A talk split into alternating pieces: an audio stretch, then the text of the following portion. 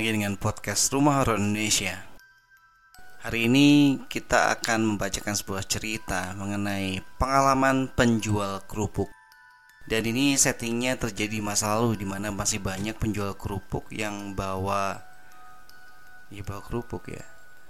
Bawa kerupuknya itu di kaleng-kaleng yang dipikul itu loh. Oke, kita mulai aja ya. Kisah ini adalah kisah yang terjadi di daerah saya di tempat tinggal saya memang terkenal angker, mulai dari jalanan yang dikelilingi hutan, pemukiman yang saling berjauhan, dan tentu saja makam yang cukup membuat bulu kuduk merinding ketika melintasinya. Suatu hari, datang seorang penjual kerupuk yang memakai sepeda motor. Dengan wajah pucat, dia berhenti di depan rumah seorang warga dia meminta air putih kepada warga sambil duduk di depan rumah untuk istirahat. Kemudian dia mulai bertanya kepada warga pemilik rumah itu. Bu, saya merasa lemah sekali.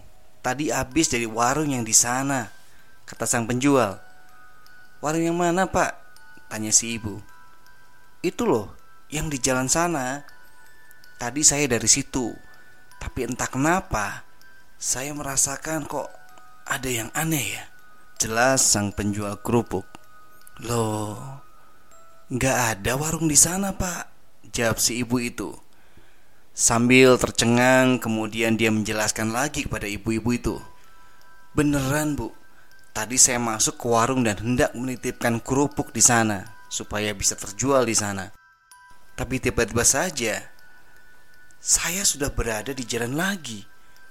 Saya heran, Kenapa bisa begitu? Emang gak ada warung pak. Di sana cuma ada makam Jelas ibu itu.